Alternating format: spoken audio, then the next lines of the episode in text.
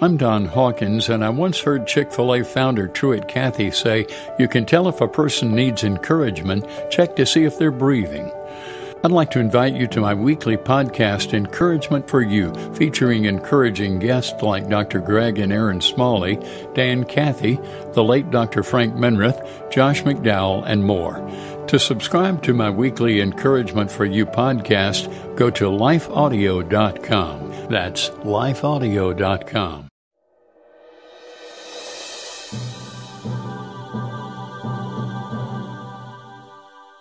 Listen. We are going up to Jerusalem, where the Son of Man will be betrayed to the leading priests and the teachers of religious law. They will sentence him to die and hand him over to the Romans. They will mock him, spit on him, flog him with a whip, and kill him. But after three days, he will rise again.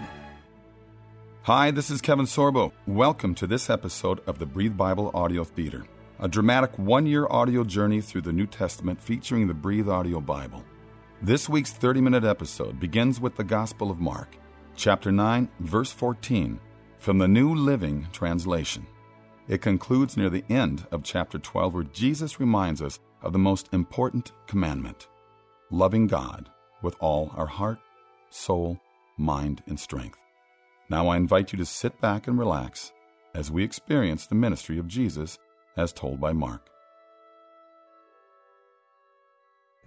When they returned to the other disciples, they saw a large crowd surrounding them, and some teachers of religious law were arguing with them. When the crowd saw Jesus, they were overwhelmed with awe, and they ran to greet him. What is all this arguing about? One of the men in the crowd spoke up. Teacher, I brought my son so you could heal him. He is possessed by an evil spirit that won't let him talk. And whenever this spirit seizes him, it throws him violently to the ground. Then he foams at the mouth and grinds his teeth and becomes rigid. So I asked your disciples to cast out the evil spirit, but they couldn't do it. You faithless people, how long must I be with you? How long must I put up with you? Bring the boy to me. So they brought the boy. But when the evil spirit saw Jesus, it threw the child into a violent convulsion and he fell to the ground, writhing and foaming at the mouth. How long has this been happening? Since he was a little boy. The Spirit often throws him into the fire or into the water trying to kill him. Have mercy on us and help us if you can. What do you mean, if I can?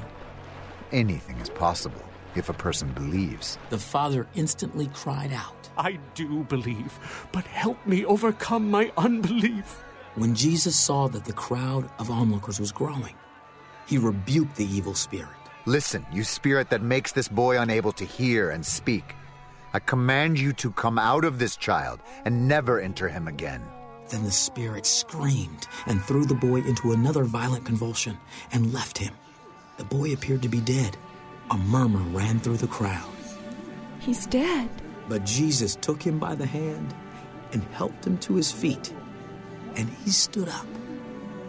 Afterward, when Jesus was alone in the house with his disciples, they asked him, Why couldn't we cast out that evil spirit?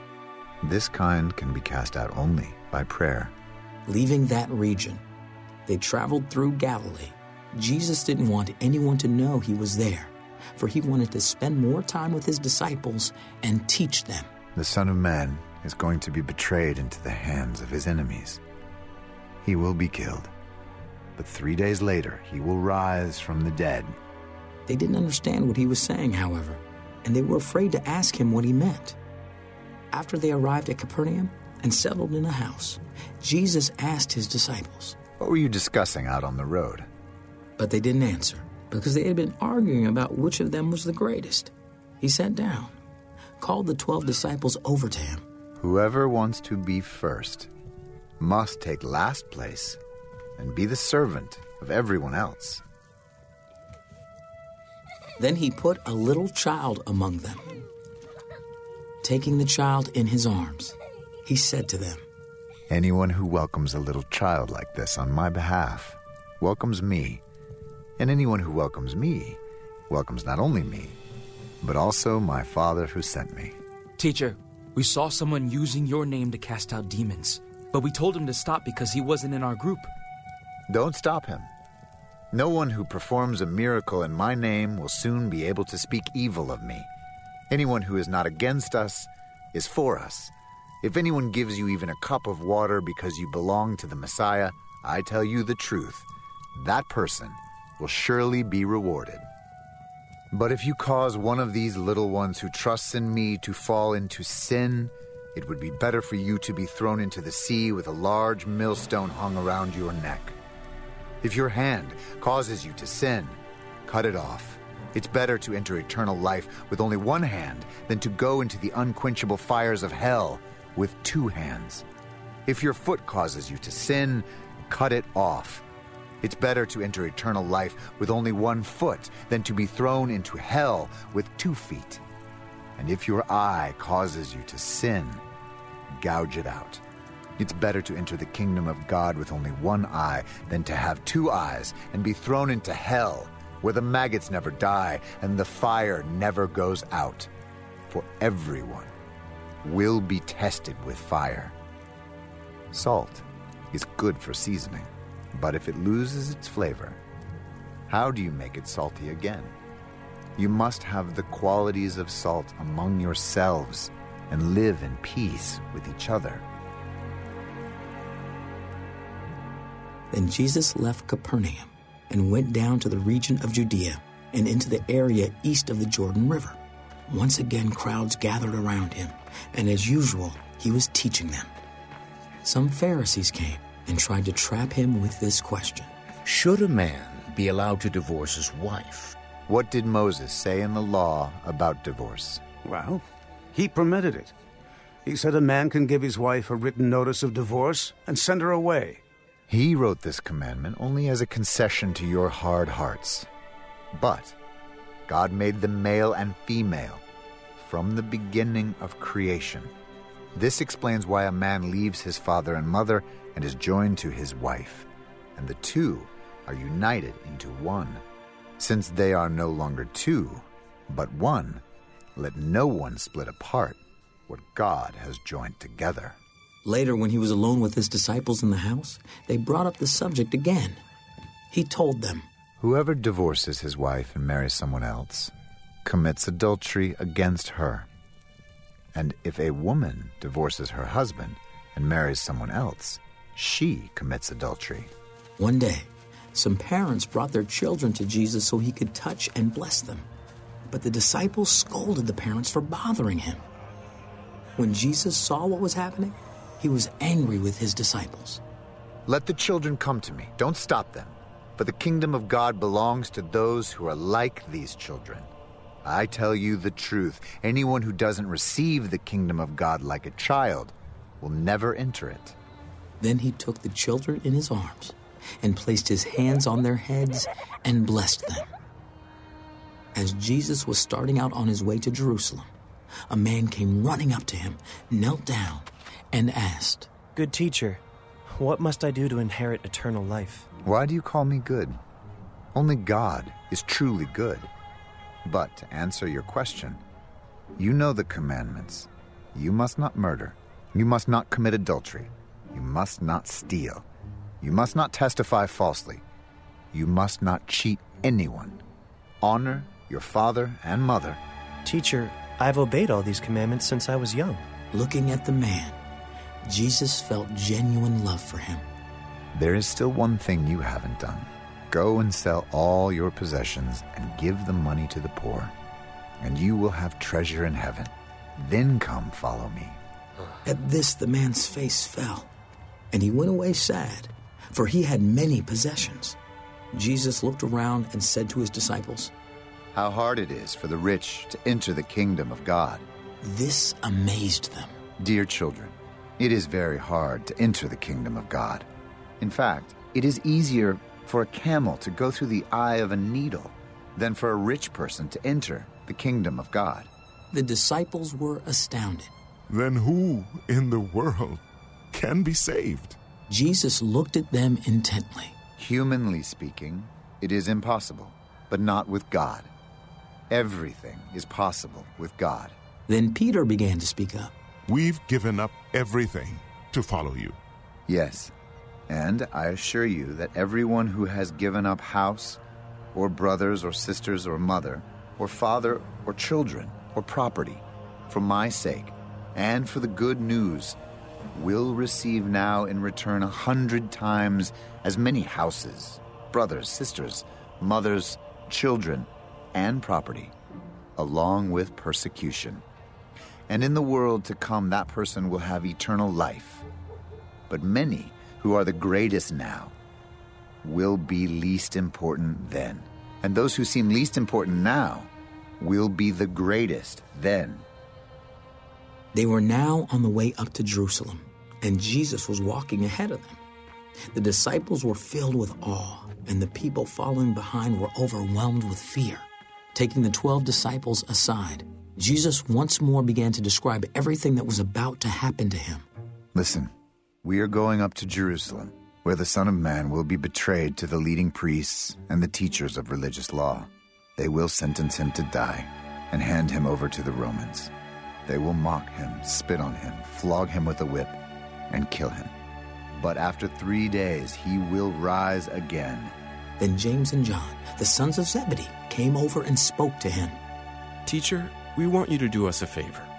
What is your request? When you sit on your glorious throne, we want to sit in places of honor next to you, one on your right and the other on your left.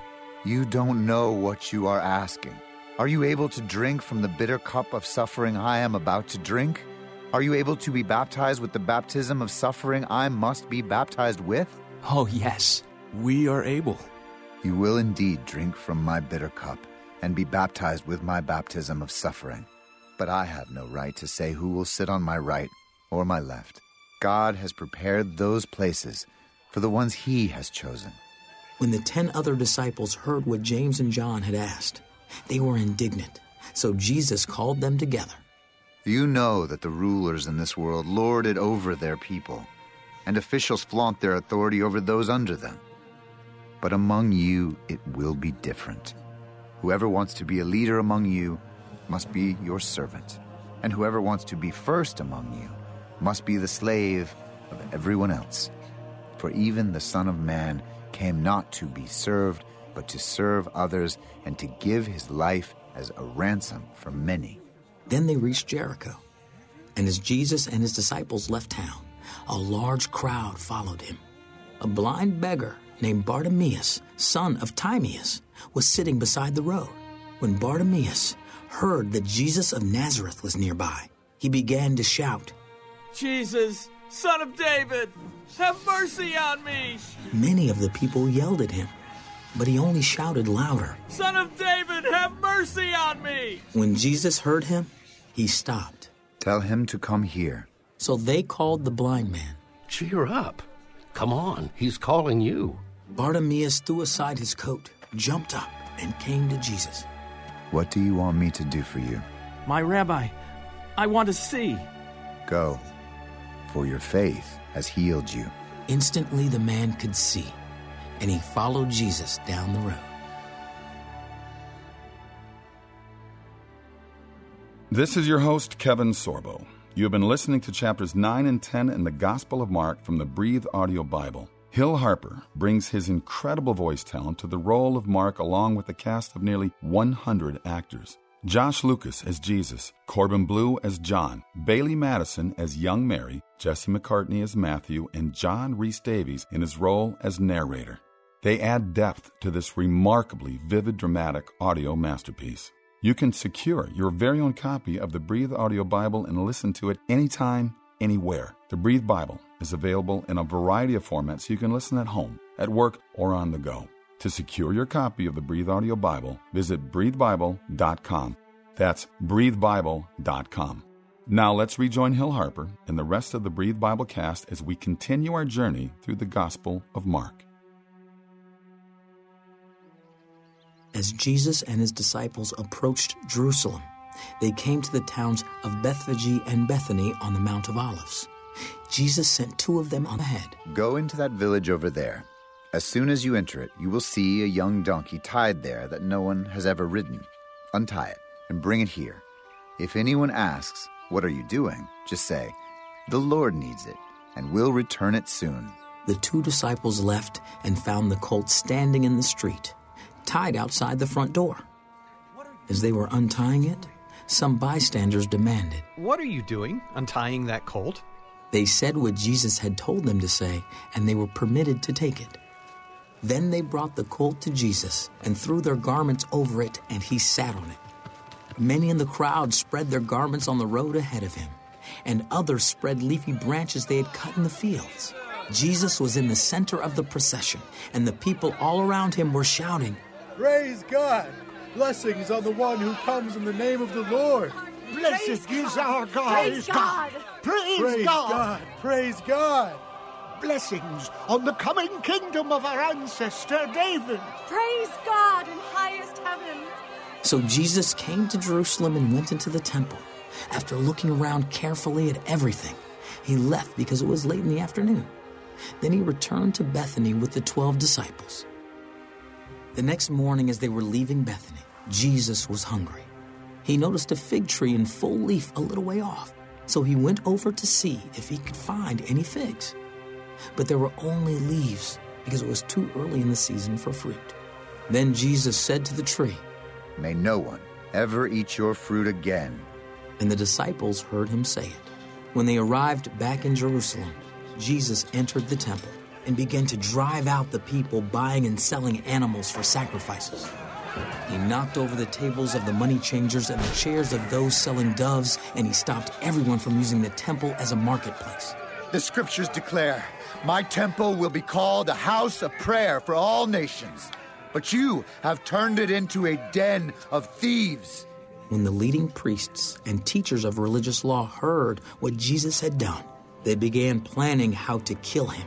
But they were afraid of him because the people were so amazed at his teaching. That evening, Jesus and the disciples left the city. The next morning, as they passed by the fig tree he had cursed, the disciples noticed it had withered from the roots up. Peter remembered what Jesus had said to the tree on the previous day. Look, Rabbi, the fig tree you cursed has withered and died. Have faith in God. I tell you the truth. You can say to this mountain, May you be lifted up and thrown into the sea, and it will happen. But you must really believe it will happen and have no doubt in your heart. I tell you, you can pray for anything, and if you believe that you've received it, it will be yours. But when you are praying, first forgive anyone you are holding a grudge against, so that your Father in heaven will forgive your sins too. Again, they entered Jerusalem. As Jesus was walking through the temple area, the leading priests, the teachers of religious law, and the elders came up to him. By what authority are you doing all these things? Who gave you the right to do them? I'll tell you by what authority I do these things if you answer one question. Did John's authority to baptize come from heaven, or was it merely human? Answer me. They talked it over among themselves. If we say it was from heaven, he will ask why we didn't believe John. But do we dare say it was merely human? For they were afraid of what the people would do, because everyone believed that John was a prophet. So they finally replied, We don't know. Then I won't tell you by what authority I do these things.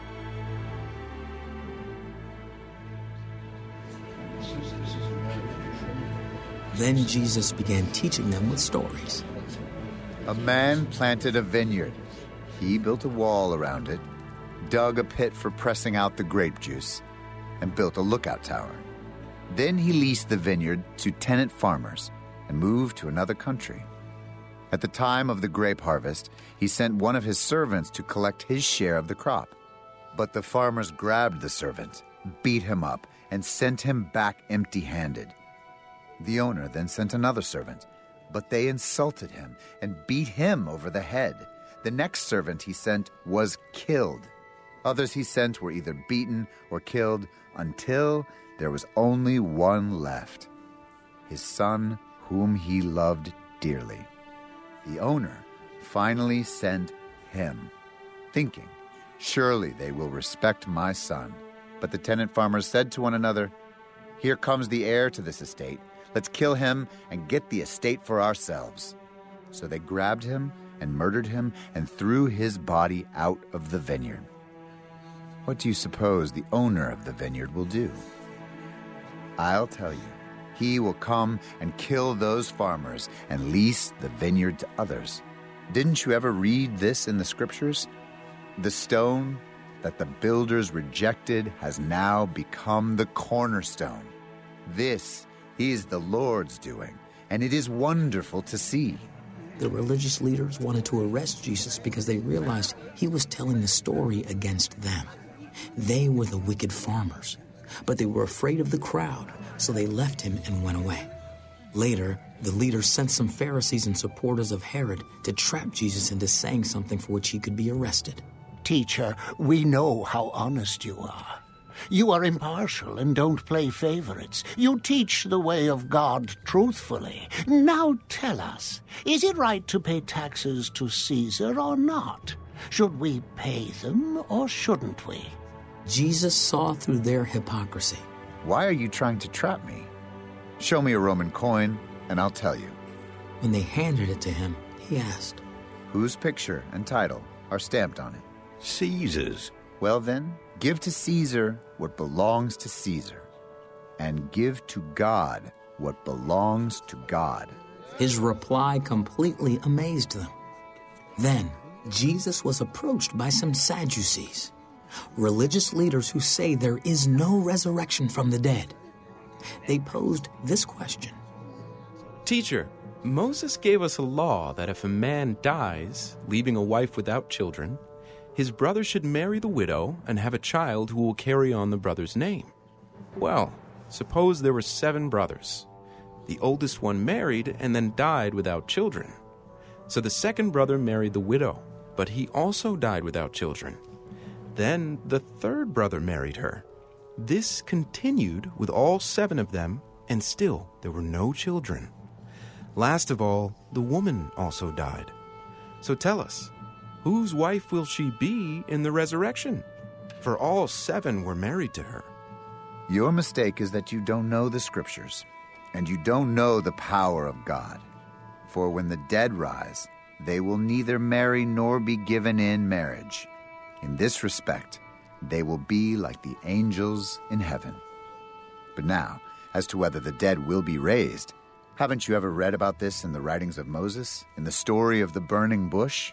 Long after Abraham, Isaac, and Jacob had died, God said to Moses, I am the God of Abraham, the God of Isaac, and the God of Jacob. So he is the God of the living, not the dead. You have made a serious error. One of the teachers of religious law was standing there listening to the debate. He realized that Jesus had answered well, so he asked, Of all the commandments, which is the most important?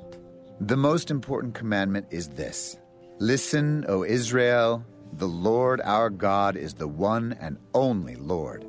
And you must love the Lord your God with all your heart, all your soul, all your mind, and all your strength. The second is equally important.